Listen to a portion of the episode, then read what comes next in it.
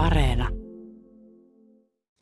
Hyvää maanantajaamua. Ykkösaamussa puhuttavat Ukraina, Fortum ja kriisiajan varautuminen.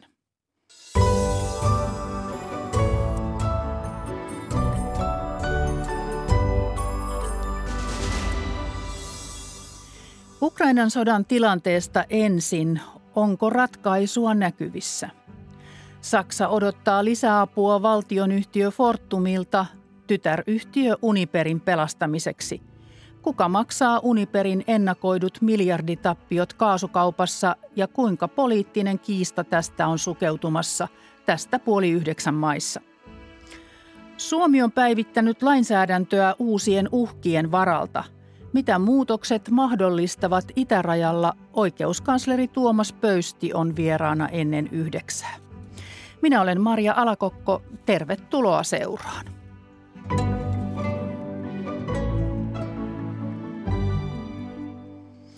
Ukrainassa sota on jatkunut kohta viisi kuukautta. Ukraina on kehottanut Venäjän hallussa olevan eteläisen Hersonin alueen asukkaita evakuoitumaan maan armeijan vastaiskun tieltä. Toimittajamme Maksim Fedorov, hyvää huomenta Kiovaan. Huomenta. Mitä tietoa siellä on tästä Hersonin evakuoinnista? No Ukraina on tehnyt jo muutaman vastaiskun Hersonin alueella ja nyt ilmeisesti onnistumisensa siivittämänä myös länsiaseiden turvin aiko palauttaa itselleen koko Hersonin alueen, joka miehitettiin sitten sodan alkuvaiheessa. Mm, siksi Ukrainan hallitus kehottaa kaikkia siviilejä poistumaan sieltä. Itse Hersonin kaupungista noin puolet asukkaista on jo lähtenyt, mutta suurin osa sinne jääneistä, niin mm, he vastustavat voimakkaasti Venäjän miehitystä ja sinne on jopa syntynyt pieni sissiliike. Venäjä ilmoitti ottaneensa haltuun Ukrainan itäisimmän Luhanskin hallintoalueen kokonaan viime viikolla. Sen jälkeen Venäjän armeija kertoi aloittavansa operatiivisen tauon. Maksim, mitä operatiivinen tar- tauko tarkoittaa? No Venäjällä se voi tarkoittaa monia asioita. Niin edellisen kerran niin sanottua operatiivista taukoa pidettiin huhtikuussa, kun Venäjä joutui vetäytymään pohjoisrintamalta. Niin silloin se ryhmittyi uudelleen ja keskitti voimansa idässä ja etelässä. Ja nyt kun viime viikolla Ukraina jätti Lysychanskin kaupungin, niin se samalla äh, vähän oikaisi sitä rintamalinjaa, niin pienensi sitä muutamalla kymmenellä kilometrillä, joten venäläistä on nyt paljon vaikeampi hyökätä Donbassissa ja siitä saattaa äh, syntyä tämä tauon tarve. Mutta Venäjälle tauko ei tarkoita myöskään sitä, että taisteluissa tulee täysi keskeytys. Jos Luhanskin alue on venäläisten hallussa, missä käydään tällä hetkellä tärkeimpiä taisteluja? No, ylipäänsä taistelujen intensiteetti on, on viime päivinä vähän laskenut, mutta Venäjä jatkaa ohjusiskujen tekemistä ukrainalaiskaupunkeihin. Ja tällä hetkellä tärkeimpiä taisteluja käydään Donetskin alueella. Ja venäläisten seuraava pää, pääkohde on ilmeisesti Slovianskin kaupunki, joka on ukrainalaisen puolustuksen tärkeä tukikohta ja se sijaitsee tuossa äh, Don, äh, Donetskin alueen pohjois osassa. Äh, myös Harkovan suunnalla Venäjä yrittää edelleen hyökätä ja sitten etelässä, kuten sanoin, niin Ukrainan armeija on tehnyt muutaman vastaiskun. Ukrainaan on alkanut virrata länsimaiden asetoimituksia. Miten se näkyy rintamalla? Um, se näkyy jo monin tavoin. Niin ensinnäkin länsi, uh, länsimaiset raketin heitin järjestelmät ovat nyt ehkä tärkein syy, miksi Venäjä joutui vetäytymään kuuluisalta Kärmesaarelta, Mustanmeren Kärmesaarelta. Ja toiseksi amerikkalaisen Himarsin ansiosta Ukraina on viimeisen viikon aikana tuhonnut noin kymmenkunnan venäläistä asevarastoa miehitetyillä alueilla. Ja tämä saattaa olla myös osa syy siihen, miksi Venäjä tarvitsi tätä operatiivista taukoa sodan kulussa. Perjantaina ukrainalaisviranomaiset syyttivät Venäjää viljapeltojen tahallisesta polttamisesta. Kuinka huolissaan Ukrainassa ollaan ruokaturvasta? No, Ukraina on jo kyllä pitkään syyttänyt Venäjän viljasiilojen ja peltojen tulittamisesta ja myös viljan varastamisesta. Ehkä Ukraina, itse Ukrainan ruokahuoltoa nämä, nämä menetykset eivät välttämättä kaada, mutta ukrainalaisjohto on, on ilmaissut olevansa huolissaan koko maailman ruokaturvasta ja muistuttanut jatkuvasti, että kyseessä voi olla maailmanlaajuinen ruokakriisi. Kiitos Maksim Fedorov sinne Kiovaan ja turvallista Kiitos. päivää. Kiitos paljon. Jatketaan Ukrainan tilanteesta. Puolustusvoimain entinen komentaja Jarmo Lindberg, tervetuloa. Kiitos. Onko Venäjä päässyt tässä tavoitteeseensa, että se Ukrainan kautta uhkaa maailman ruokaturvaa?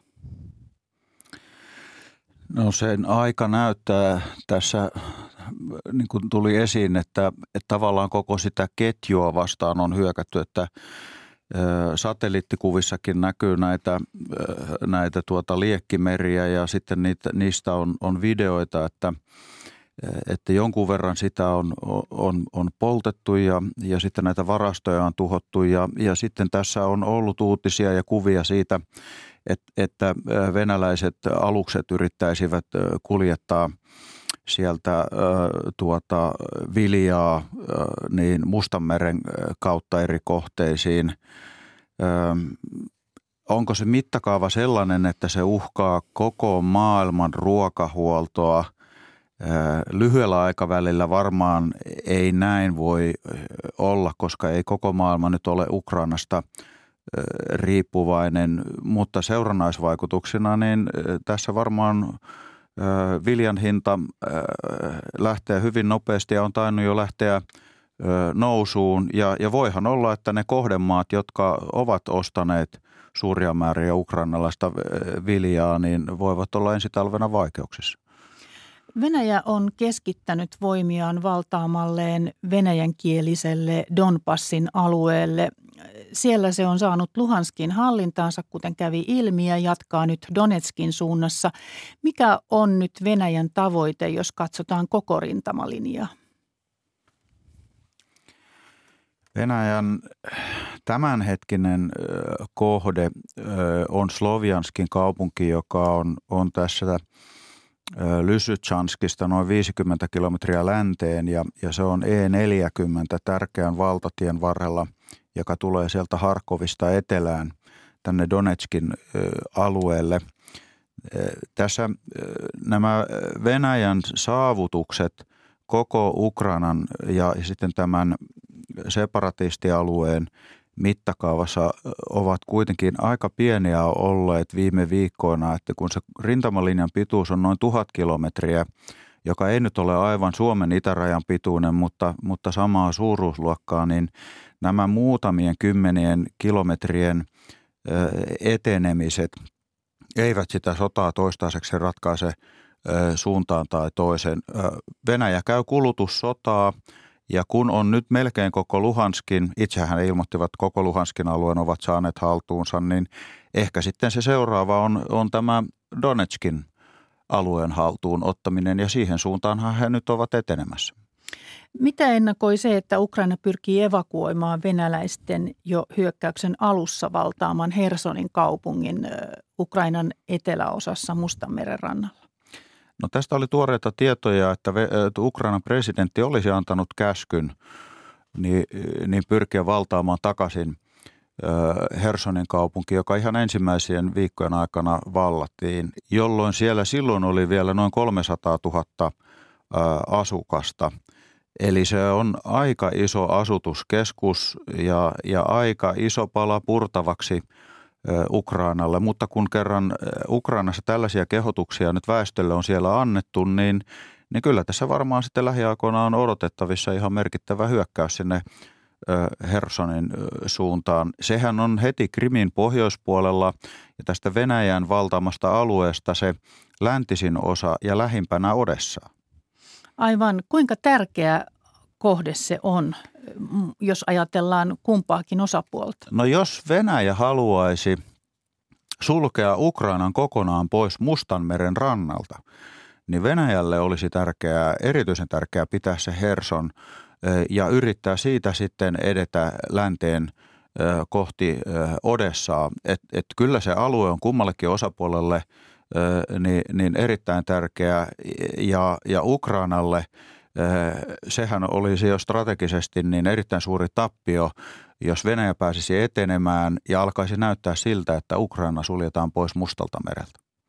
No mitä arvioit Jarmo Lindberg, miten tässä käy siis? Pystyykö Ukraina ottamaan sen alueen? Kuten sanoin, niin 300 000 asukkaan kaupunki silloin sodan, sodan alussa, niin, niin se on jo niin suuri kaupunki, että kun katsoo viimeaikaisia taisteluita, niin Ukraina on saanut pieniä voittoja siellä, siellä täällä – niin, niin tämä olisi ihan eri suuruusluokkaa, jos he onnistuisivat sen valtaamaan takaisin. Että... Mutta tuossa Fedorov sanoi, että siellä on kuitenkin tosi voimakas sissiliike siellä kaupungin sisällä niin kuin venäläisiä vastustamassa. Ja sitähän on sanottu, että Ukrainan pitäisi myöskin niin kuin, äh, tällaista sissisotaa käydä tehokkaammin. No kyllä, jos siellä kaupungissa on, on vapaaehtoisia sissejä tai jos siellä on jopa sotilaita, jotka ovat jääneet sinne kaupunkiin, niin sittenhän he voisivat yrittää tämän kaltaista taistelua kuin mikä oli siellä Asovstalin täällä terästehtaalla, joka jatkui pitkään, mutta senkin sitten Venäjä kuitenkin lopulta sai haltuunsa, että, että tämä on kuitenkin tällaista kulutussotaa – mitä se kulutussota tarkoittaa käytännössä? Kulutussota tarkoittaa sitä, että, että, että tässä voimasuhteet ratkaisevat, että se on tällaista perinteistä, että kuinka paljon on tykkejä ja kuinka paljon niihin riittää ammuksia ja kuinka paljon on, on, on sotilaita. Ja, ja tavallaan se on vähän tällaista matemaattista voimasuhden laskentaa, että se, jolla on suuremmat voimavarat – niin, niin sillä on tietysti paremmat edellytykset pitemmälle taistella. Ja jos toiselta ammukset loppuvat, niin silloinhan lopulta tämä toinen osapuoli pääsee niskan päälle. Eli tässä nyt ei ole sitten sellaisia jotain innovatiivisia taktisia taistelutapoja, jolla päästäisiin yllätykseen, vaan tässä ikään kuin toisiaan päin niin, niin voimalla painetaan – ehkä vähän niin kuin jotkut sumopainijat, jotka yrittävät sen toisen työntää sillä raalla voimalla pois sieltä ö, kehästä, niin, niin, niin tämä ei kovin innovatiivista sodankäyntiä ole, vaan raakaa voimaa.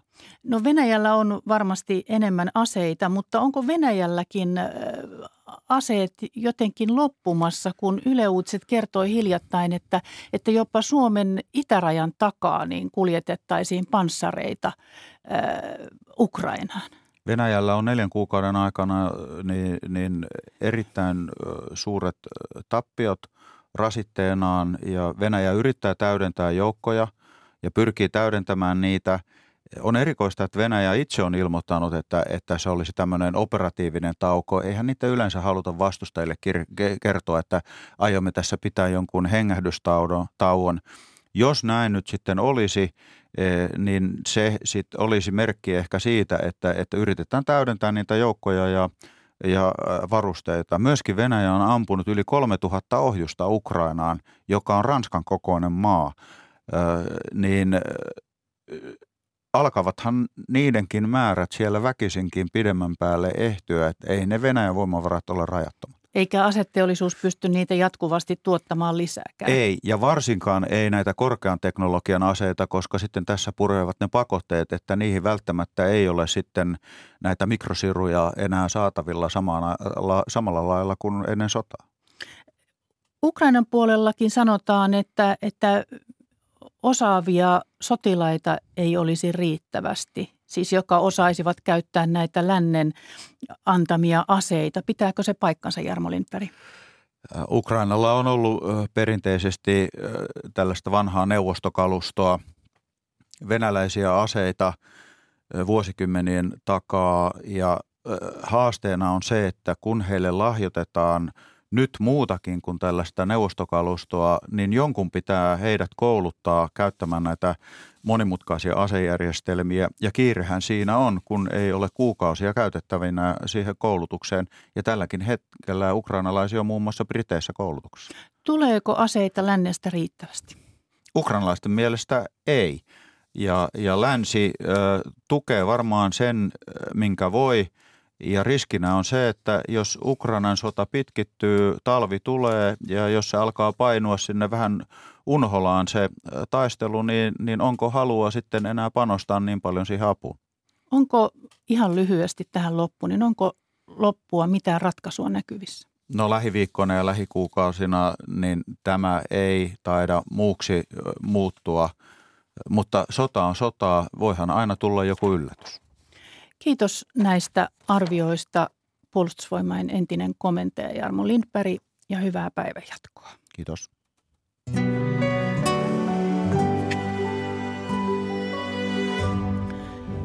Seuraavaksi Fortumin tilanteesta Saksan kaasumarkkinoilla ja miten se heijastuu muuhun talouteen. Ja lähetyksen lopuksi selviää, miten poliitikkojen kovan väännön kohteena olleita rajavartiolain muutoksia sovelletaan käytäntöön.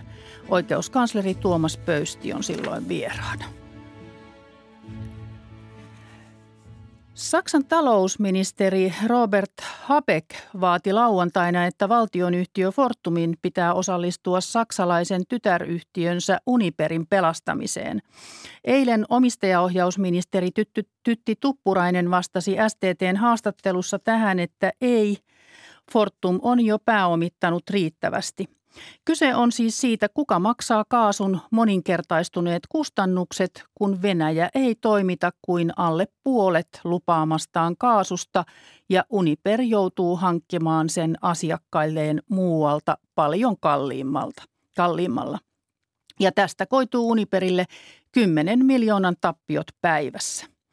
Puhelimessa on nyt eduskunnan talousvaliokunnan puheenjohtaja kokoomuksen Sanni Kraan Laasonen. Hyvää huomenta. Hyvää huomenta. Saksan talousministeri vaatii, että Fortumin on osallistuttava Uniperin pelastukseen. Fortum on kuitenkin jo tänä vuonna taannut Uniperia kahdeksalla miljardilla. Kuinka poliittinen peli tässä nyt on käynnissä?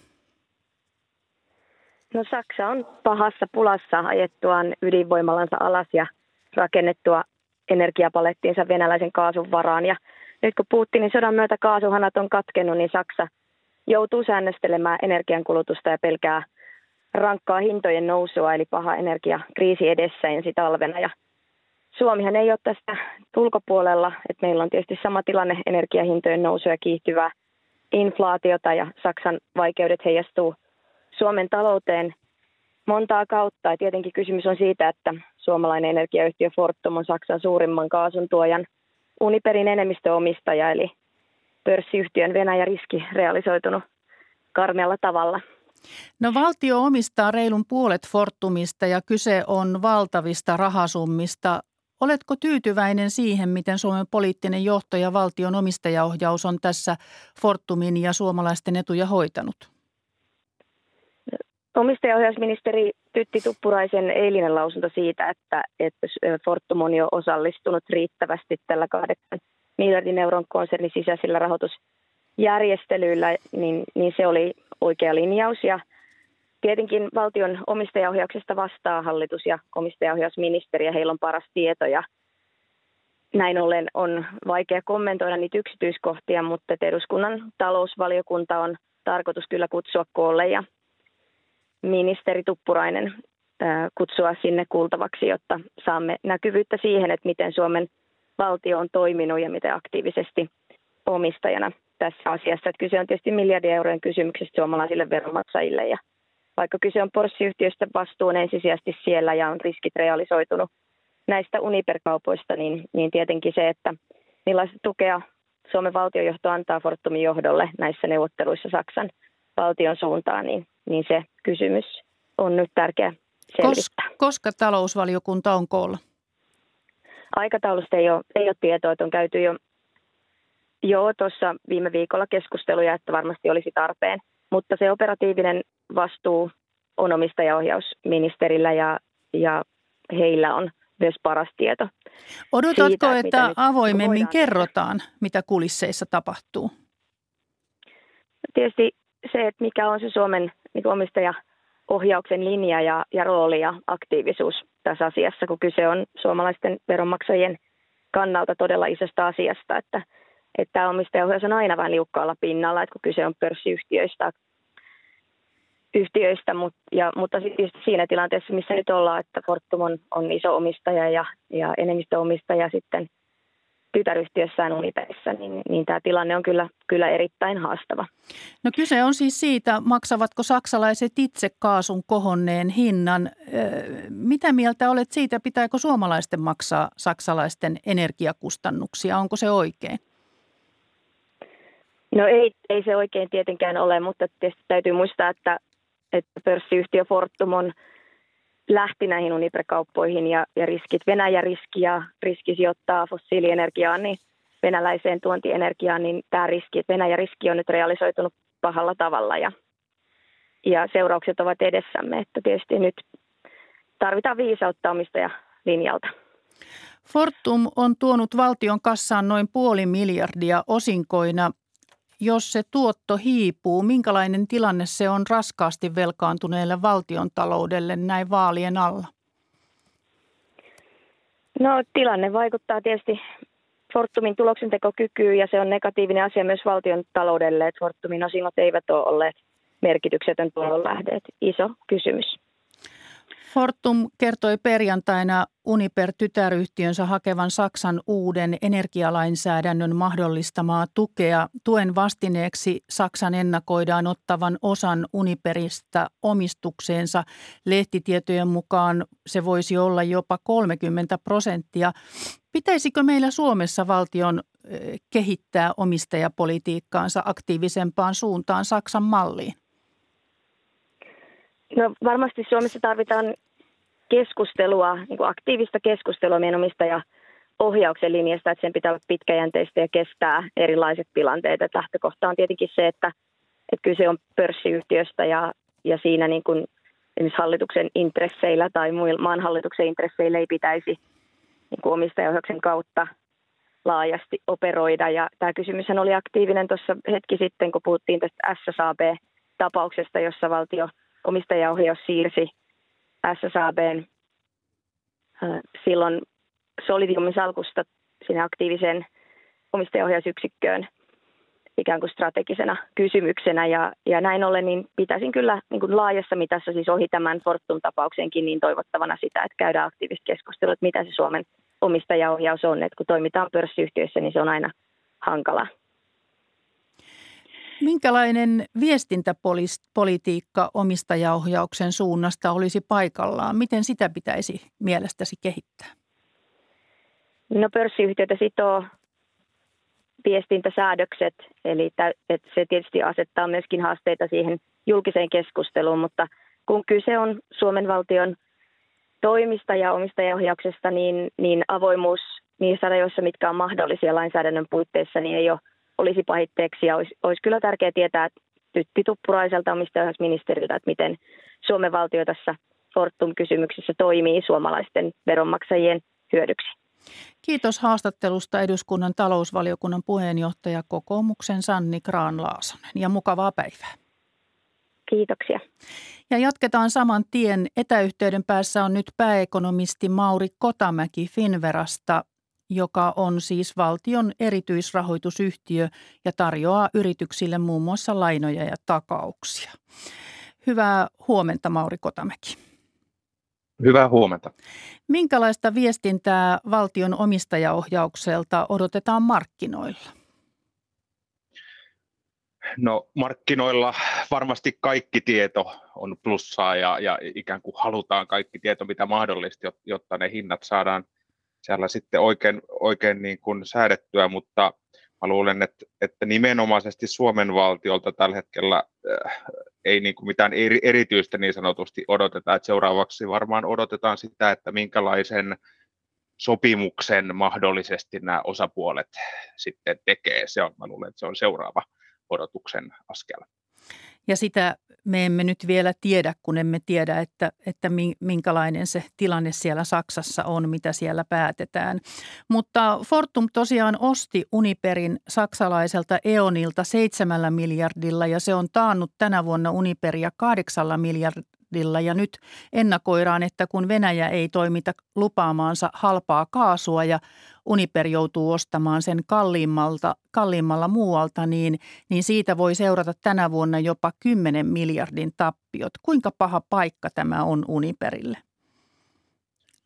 No ilman muuta tällaiset rahasummat on tällaiselle suurellekin yhtiölle niin aivan valtavia ja, ja, ja on niin kuin mille tahansa yritykselle varmaan tämä olisi hirveän paha paikka. Et tämä on nyt valitettavasti, niin kuin edustaja tuossa äh, Gran Laasonen hieno, hyvin mun mielestä totesi tuossa, että, että, että kun tähän Uniper-kauppaan lähdettiin, niin oli tiedossa, että tässä on riskejä ja ehkä jopa poikkeuksellisenkin suuria riskejä jotka liittyy Venäjän suuntaan. Ja, ja ne nyt valitettavasti realisoituu. Totta kai sitä ei varmasti tällaista niin kuin sodan uhkaa ei silloin pystytty niin kuin ehkä riittävästi sitten arvaamaan, eikä, eikä niin kuin oikein kukaan sitä pystynyt tietenkään arvioimaan. Tämä on valitettava, valitettava tilanne kyllä kaikkien tahojen osalta tässäkin suhteessa. No entäs Fortumille, jota Saksa nyt vaatii auttamaan lisää Uniperia? Tosin No, Tuppurainen jo sanoi, että ei, mutta, mutta silti. Onhan tässä ollut jo niin, isoja summia miinukselle mennyt. No, no tämä on nyt just tosi hyvä kysymys ja, ja, ja, ja olisi kauhean kiinnostavaa olla kärpäsenä katossa kuuntelemassa, että mitä siellä keskusteluissa nyt tällä hetkellä sitten puhutaan Uniperin, Fortumin, Saksan hallituksen ää, ää, kesken, että se kahdeksan miljardin euron rahoitusratkaisu, mikä jo tehtiin, niin se on toki tosi paljon. Et, et varmaan sitten niin kun mä itse alun perin lähtisin siitä, että Fortumin tulee nämä ratkaisut tehdä sitten liiketaloudellisin perustein ajatellen osakkeenomistajien etua ja, ja, ja, ja sillä tavalla lähteä purkamaan tätä, tätä ikävää tilannetta, mutta nyt toki selvästi tämä, tämä ympäristö ja, ja tilanne on politisoitunut aika vahvasti. Saksan valtio on, näyttäisi olevan lehtitietojen perusteella ainakin aika aktiivinen toimija, ja, ja, ja tämä tuo ikään kuin oman, oman vaikeutensa sitten niihin neuvotteluihin myös Fortumin näkökulmasta ja, ja, ja myös Suomen ja Tytti Tuppuraisen näkökulmasta. Niin, haluaako tai pelaako Saksa tässä sellaista poliittista peliä, että, että haluaa jakaa riskit ja panna Fortumin maksajaksi, koska kohonneen kaasuhinnan maksatus saksalaisilla olisi hallitukselle poliittinen riski? No vaikea sanoa, voi olla, että osittain kyllä, että, että Saksan valtio toki ja, ja hallitus siellä pyrkii niin kuin omien ver- veronmaksajiensa asiaa pääasiassa varmasti hakemaan ja sitä kokonaisuutta parantamaan. Ja, ja, ja siinä voi sitten joskus käydä niin, että yksittäiset yritykset joutuu ikään kuin maksumiehiksi tässä asiassa. Mutta mut se sanottakoon, että tässä tilanteessa, kun tilanne on jo tämä, niin, niin kävi miten kävi, niin kyllä tässä Fortumille varmasti jonkinlainen ja Uniperille lasku tulee, että et ei tässä niin kuin tehtiin melkein mitä tahansa, niin ei tässä uivin jaloin päästä eteenpäin, vaan, vaan tilanne on ikävä ja tappioita. Toden, tällä hetkellä näyttää siltä, että tappioita tulee todennäköisesti joka tapauksessa tästä tilanteesta. Ja ehkä tähän voisi vielä lisätä sen, että kun puhuttiin noista osinkotuloista aikaisemmin, niin ää, Fortumin pörssikurssihan on jo reagoinut suhteellisen voimakkaasti, kuin, kuin on myös Uniperin pörssikurssi, ja ne on laskenut reilusti, että Fortuminkin on laskenut 50 prosenttia tuosta tosta niin kuin helmikuusta, katsotaan vähän siis pitempää aikajännettä, niin, niin näin jos vedetään vähän mutkia suoraksi, niin se kyllä tarkoittaa sitä, että, että markkinoilla odotetaan, että, että se tuleva osinkovirta näillä tiedoilla saattaisi jopa puolittua sitten pitkällä, pitkällä tähtäimellä. Ja tämä tietysti kertoo vähän siitä tilanteen vakavuudesta myös Fortumin näkökulmasta. Ja, ja valtion näkökulmasta niin siis puolen, vajaan puolen miljardin osinkotulot muuttuisivat kahdeksi ja puoleksi sadaksi miljoonaksi suurin piirtein tällä hetkellä. No jos vedetään vähän mutkia suoraksi, niin, niin kyllä, että toki me tämä ei tarkoita sitä, että tänä vuonna olisi sitten puolet ja seuraavana vuonna olisi puolet, mutta tämä on ikään kuin se odotus tulevaisuuteen näin keskimäärin, että voi olla, että tässä tulee sellainen parin parin vuoden huono kausi, jonka jälkeen sitten parata, palataan takaisin ikään kuin normaaliin, tai, riippuen millaiset ehdot tässä ja, ja lopputulos tulee, niin, niin mistä sitä tietää, vaikka palattaisiin parempaankin maailmaan, mutta mut niin joka tapauksessa se odotus on, että et ne osinkotuotot tulevat merkittävästi kyllä laskemaan, siis markkinaodotus tällä hetkellä. Se, että Venäjä ei toimita lupaamaansa kaasua, on seurausta sodasta ja pakotteista, joille yhtiö ei voi mitään. Miksi se ei riitä force majeure-perusteeksi, eli ylivoimaiseksi esteeksi? Vai eikö sitä nyt haluta juuri sen Saksan poliittisen pelin takia niin kuin julistaa tällaiseksi? No, se, se, on, se on ehkä hiukan vaikea sanoa, mutta, mutta ole, niin kuin lähtökohtaisesti tällainen päätös on, saattaa olla osin poliittinen päätös kuitenkin, että, että siinä voi olla tällaista peliä ilman muuta ää, taustalla. Mutta sitten jälleen kerran on ehkä alleviivattava sitä, että tämä on kuitenkin ikään kuin liiketaloudellinen asia ja, ja, ja Fortum näitä asioita toivottavasti tekee pitkälti liiketaloudellisin perustein niin paljon kuin se on mahdollista. Eli, eli aikanaan kun tähän tähän projektiin mentiin, niin, niin, niin kyllä niin kuin jos, jossain määrin ja pienellä todennäköisyydellä varmaan tällainen kammottavakin lopputulos siellä huomioitiin, sitä vaan ei pidetty hirveän suurena ja eikä sen takia annettu isoa painoa. Eli, eli tämä on nyt niin kuin äärimmäinen liiketaloudellinen riski, mikä tässä nyt sitten realisoituu. Ja vielä sanoisin niin kuin päättäjien tilanteesta, että he, he ei todellakaan ole helpossa paikassa tällä hetkellä. Et, et melkein sekä varmasti Saksassa, mutta mut myös Suomessa tilanne on se, että mitä tahansa teet, niin, niin lopputulos todennäköisesti näyttää huonolta. Ja sen takia tämä on, tämä on todella, todella vaikea tilanne niin kuin päättäjien näkökulmasta. Eli, eli rut, rutto ja kolera, valinta on ruton ja koleran välillä oikeastaan tällä hetkellä, että avustetaanko Uniperia nyt näin ja näin paljon vai eikö anneta tarpeeksi tukea, niin, niin joka tapauksessa todennäköisesti tulee tulee kuraa poliitikkojen niskaan. No Ranska on kansallistamassa ydinvoimayhtiötään EDF ja nyt Saksakin siis olisi ottamassa päätösvaltaa Uniperissa merkittävästi. Valtiot ilmeisesti pyrkivät turvaamaan energiansaantia kohtuu hintaan ryhtymällä omistajiksi ja haluavat sitä kautta myös estää inflaatiota. Minkälainen viesti tämä on markkinoille ja sijoittajille ihan lyhyesti tähän loppuun? No, no se, se, että inflaatiota pyritään al- alentamaan, niin se on toki ihan, ihan hyvä viesti, mutta sitten ne toimet, joilla sitä tehdään, niin niiden kanssa pitäisi olla aika tarkkoja, koska siinä voidaan mennä pahastikin metsään. Se, että nykyään valtio alkaa ikään kuin ottamaan yhtiöitä itselleen ja kansallistamaan, niin se tuntuu vähän ehkä vanhakantaiselta ja, ja, ja arvioisin, että voisi olla parempiakin menetelmiä ehkä tarjolla, mutta tämä sanottua, sanottuna niin elämme todella vaikeita aikoja tämän energiakriisin ja tulevan energiakriisin osalta, että varmasti valtiolla ei ole niin valmiina siinä omassa työkalupakissaan sellaisia helposti tehtäviä ratkaisuja välttämättä, mistä olisi kokemuksia, jotka tulisi nopeasti tässä. Et, et tilanne on vaikea, mutta mut en sanoisi, että se mikään superhyvä viesti isossa kuvassa on, että valtio alkaa kansa, kansallistamaan yrityksiä. Kiitos pääekonomisti Mauri Kotamäki Finverasta ja, ja hyvää päivänjatkoa. Kiitos sitä samaa.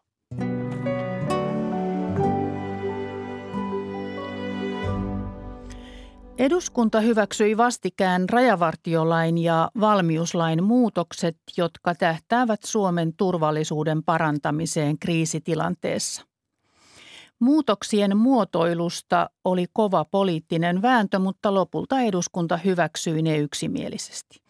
Miten lain pykäliä sovelletaan käytäntöön, jos esimerkiksi tulee uhkaava tilanne itärajalla? Sitä avaamassa on nyt oikeuskansleri Tuomas Pöysti. Tervetuloa. Kiitos. Niin, rajavartiolain ja valmiuslain muutokset piti tehdä pikavauhtia, mutta poliittinen vääntö hidasti tahtia. Kuinka va- vaikea tämä oli, tämä lakien muotoilu? Näiden lakien muotoilu oli hyvin vaikea kahdesta syystä. Siinä oli ensinnä kiinni vaikea tasapainotustehtävä yhtäältä kansallisen turvallisuuden suojelemisen tarve ja toisaalta sitten kunnioittaa Suomen – kansainvälisiä ihmisoikeusvelvoitteita, niiden mukaista tosiasiallista mahdollisuutta hakea turvapaikkaa tai muuta kansainvälistä suojelua ja vastaavat Euroopan unionin oikeuden säännökset, eli ne vaikeat punninta- ja tasapainotehtäviä. Ja itse asiassa myöskin tämä uhkakuva on vaikea, eli nyt puhutaan tästä hybridivaikuttamisesta, eli monilla eri keinoilla tapahtuvasta painostamisesta. Ja kun siinä ei ole yhtä yksiselitteistä keinoa, niin on vaikea, vaikeampaa kuin tavallisesti kirjoittaa tarkkarajasta ja täsmällistä, täsmällistä lainsäädäntöä, kun tilanteet voivat olla huomattavan erilaisia. Ja se on kuitenkin tärkeää virkamiesten kannalta, että ja, ja siellä rajalla toimivien kannalta, että, että kirjoitetaan mahdollisimman selkeästi. Kyllä, koska rajavartijathan soveltavat lakia virka, virkavastuulla ja lain pitäisi olla selkeä ja ymmärrettävä ja ennustettavalla tavalla kertoa sitten se, että mitä viranomainen voi toimia, mitä toimivaltuuksia saa käyttää, mitä näkökohtia on otettava huomioon. Sama koskee tietysti viranomaistoiminnan kohteita, eli, eli eri, erilaisissa asioissa maahan tulijoiden osalta pitäisi olla ennustettavissa se, että mitä, mitä tapahtuu. No useat hallituspuolueiden jäsenet halusivat vielä viime viikolla palauttaa rajavartiolain perustuslakivaliokuntaa, jotta varmistettaisiin, että se on EU-oikeuden mukainen ja huomioisi turvapaikan haun. Olisiko se pitänyt palauttaa? No eduskunta itse ratkaisi tämän kysymyksen äänestyksellä ihan omien sääntöjensä sääntöjen mukaisesti ja mikäpä minä olen sitten toisin arvioimaan, kun eduskunnan täysistunto sen, sen tarpeellisuuden ratkaisu. Yleisesti ottaen on niin, että jos tulee epäilyksiä lain suhteesta perustuslakiin tai kansainvälisen ihmisoikeusvelvoitteisiin, niin tältä osin sitten perustuslakivaliokunta on ensisijainen tulkitsija ja myöskin lain soveltajille se on viesti sit siitä, että kun perustuslakivaliokunta on tutkinut jonkun asian, niin silloin se on, on kunnossa ja se antaa selkänoja soveltamiselle. Eli, eli tästä näkökulmasta se, että jos epäilyksiä on, niin se on hyvä idea palauttaa se tuota perustuslakivaliokuntaan, mutta eduskunta arvioi tässä tapauksessa itse sen, että – oliko siihen aihetta ja nähtiin, nähtiin siinä keskustelussa, että se tuota, ei ollut tarvetta, niin enpä minä käy sitä eduskunnan omaa menettelyä sitten arvostelemaan. Ja sitten lain vahvistamisvaiheessa muun muassa oikeuskanslerinvirastossa ja minä viime kädessä itseni katsotaan sen lain perustuslainmukaisuutta ja onko se sitten mahdollisesti ilmeisessä ristiriidassa EU-oikeuden kanssa ja ei siinä suhteessa ollut – ollut huomauttamista, eli tätä lakia voidaan soveltaa ja tulkita EU-oikeuden mukaisesti, mutta, mutta kyllä EU-oikeus täytyy hyvin ottaa huomioon siinä tulkinnassa ja soveltamisessa. Puhutaan sitten tästä turvapaikkahausta ja rajan sulkemisesta tarkemmin. Voidaanko itäraja sulkea kokonaan ja turvapaikan haku siirtää esimerkiksi Helsinki-Vantaalle? Hyvin poikkeuksellisissa tilanteissa näiden säännösten mukaan kyllä. Eli sitä, se on lakiin on suoraan kirjoitettu se, että että rajaliikennettä saadaan rajoittaa ja, ja sitten toisena asiana turvapaikanhakua voidaan keskittää vain jos se on välttämätöntä sen kulloisenkin tilanteen hallitsemiseksi ja vain siinä laajuudessa, kun se on ehdottomasti tarpeen. Eli, eli, eli tuota, ei yhtään sen laajemmin, mitä se tilanteen hallinta edellyttää. On ehkä ajateltavissa sellaisia hyvinkin äärimmäisiä tilanteita, missä se keskittäminen muualle kuin sille itärajalle tota, on sinänsä sen säännöstön mukaan mahdollista.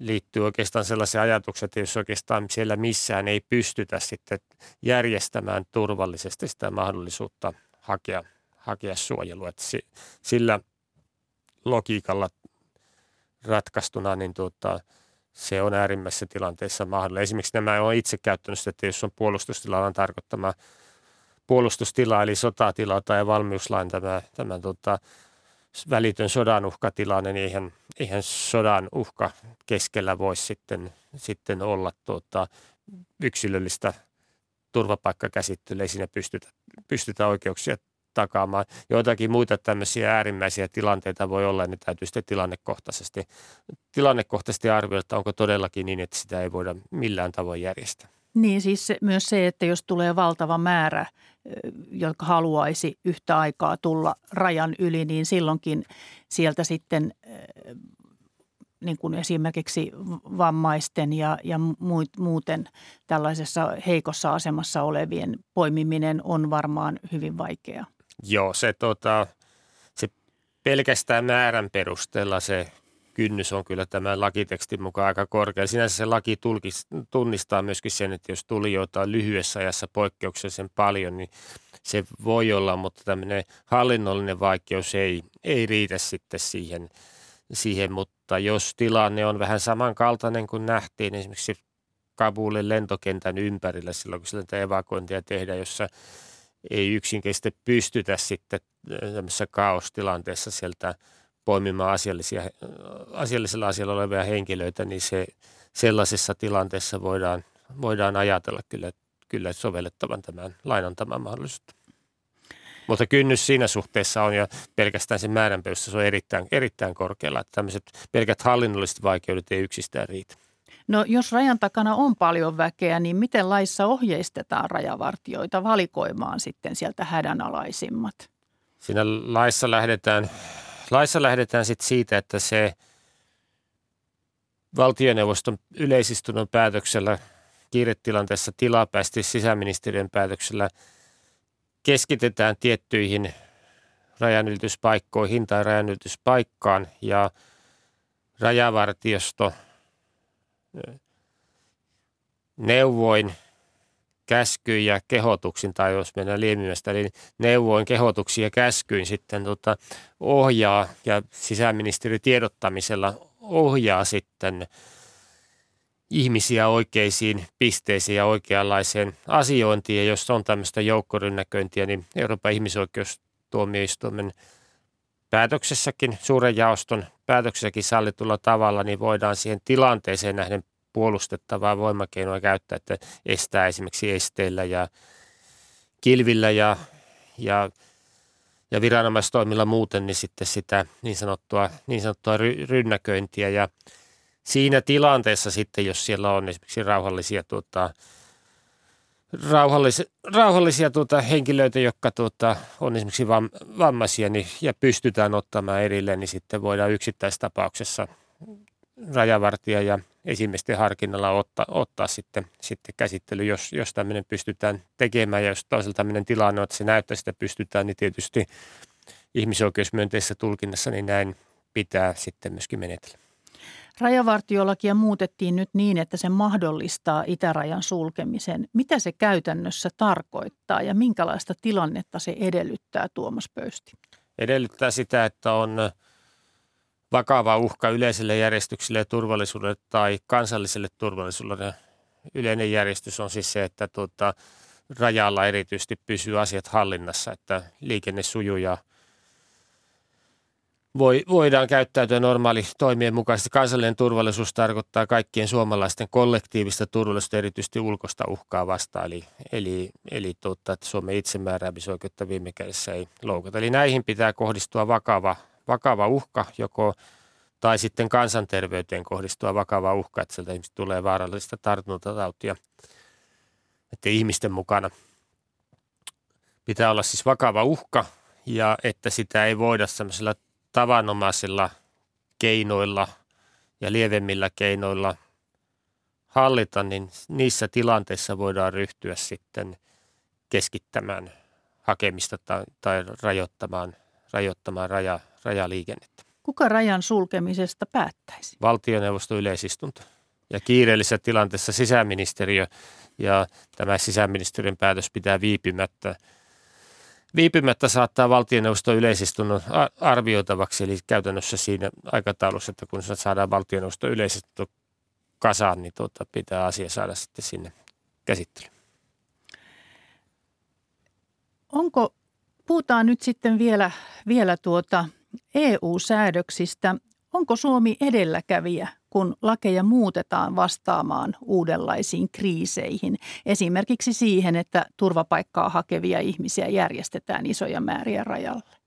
Osittain kyllä, osittain ei. Siis tämä turvapaikanhakijoiden kysymys on nyt useita Euroopan unionin maita puhuttava ja eri maissa on eri tyylisiä säännöksiä sit siitä olemassa. Ja Virossa on itse aika pitkälle menevä lakihanke hanke myöskin vireillä. Euroopan unioni ihan itse on Schengenin rajasäännöstö nyt ehdottanut sitten säännöksiä siitä, että miten maahanmuuttoa välineellistettäessä valtiollisen tai muun vaikuttamisen välineeksi voitaisiin voitaisiin sitten rajoittaa ja tehostaa tätä rajan, rajan toimivuutta. Eli tällaisia yksittäisiä sääntelyhankkeita on, on merkittäviäkin. Esimerkiksi EU-oikeudessa itsessään on merkittäviä, merkittäviä ehdotuksia komissio tehnyt ja joissakin jäsenvaltioissa, mutta sitten kun puhutaan hybridivaikuttamisesta, eli useita eri keinoja käytettävästä valtiollisen toimijan vaikuttamista, niin kyllä Suomi on nyt – edelläkävijä tai yksi edelläkävijöistä, että aika laaja-alaisesti meillä nyt varaudutaan sit siihen pahaan, mitä voi, voi maailmassa tapahtua. Onko EU tiukentamassa säädöksiä? On, on. Eli EU on tiukentamasta mahdollisuuksia kontrolloida raja, rajaliikennettä ja, ja erityisesti ulkorajan rajan ylittämistä. Eli, eli kyllä se virta siihen suuntaan myöskin unionin tasolla on ja näyttää olevan niin, että – jäsenvaltioissa ja sitten tehtyjen kyselyiden mukaan Euroopan unionin kansalaiset näyttävät myöskin odottavan sitä, että unioni kehittää valmiutta turvata myöskin rajaturvallisuus. Tuomas Pöysti, puhutaan lopuksi vielä Turkista ja terrorismilaeista. Suomen ja Ruotsin NATOon liittymistä jarruttava Turkki on vaatinut muutoksia Suomen lainsäädäntöön terrorismin tukemisen rajaamiseksi. Onko tämän perusteella tekeillä jotakin? Käsittääkseni, käsittääkseni suoraan tämän perusteella ei, ei sellaisena ole lainsäädäntömuutoksia tekeillä. Tai ainakin minun käsitys tietysti ulkoministeri on se, joka nyt jatkuvaa yhteydenpitoa Turkkiin tekee. Tässähän sovittiin itse asiassa poliittisella yhteisymmärryksellä myöskin tämmöistä jatkuvasta dialogista Turkin kanssa, että että ulkoministeri tietysti tietää, tietää sen puolen, että, mutta semmoista yksittäistä lakiuudistushanketta ei ole tuota, käsittääkseni vireillä. Meillähän tämän vuoden alusta tuli voimaan terroristiryhmän ja terroristin, siis yksittäisen terroristin rahoittamista koskevat tiukemmat säännökset ja myöskin terroristiseen toimintaan osallistumista koskevat tiukemmat ja itse asiassa väljemmät säännökset siis voimaan tämän vuoden, tämän vuoden alusta ja myöskin näihin vastikään tiukennettuihin säännöksiin viitataan tässä yhteisymmärrysasiakirjassa. Yhteisymmärrysasiakirjassa viitataan myöskin siihen mahdollisuuteen, että jos Suomen lainsäädäntö ilmenee, että se ei vastaa näitä Naton myöskin muuttuneita tarpeita ja määrityksiä terrorismin torjunnassa, niin sitten, sitten on sitouduttu sitä asiaa tuota, tarkastelemaan ja Suomi on siis sitoutunut sit siihen, että Suomen lainsäädäntö vastaa tuota, NATOn yhteisiä yhteisiä pelisääntöjä ja yhteisiä tarpeita, mikä esimerkiksi tässä NATO-uudessa strategisessa konseptissa on. Eli semmoinen sitoumus on tehty. Ja meillä on ihan kansallisesta syistä niin itse asiassa kyllä vireillä niin terrorismilainsäädännön kokonaistarkastelu, kun siinä soveltamisessa on ollut tiettyjä vaikeuksia ja sitten se on useissa tämmöisissä tilkkutakimuutoksissa laadittua ja vähän vaikea selkosta, niin meillä saattaa olla puhtaasti kansallisia syitä tarkastella sitä. Ja tätä työtä on esimerkiksi oikeusministeriössä tehty. Mutta vaikuttaako tämä Turkin asenne tähän jotenkin nyt, että miten tässä edetään tai, tai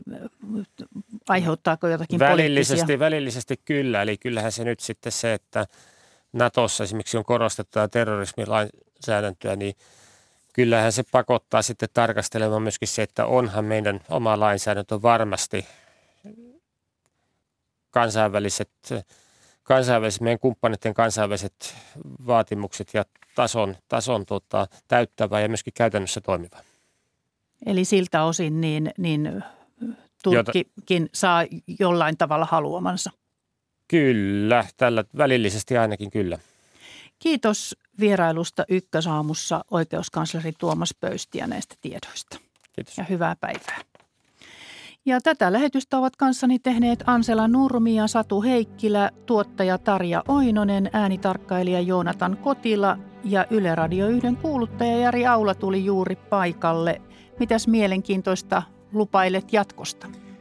No kymmeneltä Riku Rantala selvittelee hämärissä oloissa kadonneen pojan arvoitusta. Nimittäin tuon pojan äiti on kertonut vuosikausia kestäneestä piinasta ja huonoista kokemuksistaan poliisitutkinnassa. Sarja MS Mysteri jatkuu kymmeneltä. Ja sitten vielä Makkiavellista, oliko Makkiavelli piru, narri vai vapauttaja, elääkö paholaisen maine yhä puolelta päivän siitä. Mutta sitä ennen aivan ihanaa musiikkia muistojen Boulevardilta Ihan tunnin kohta. verran. Kohta pitää mennä. Kyllä, nyt uutisiin ja kiitos oikein paljon seurasta ja mukavaa päivää.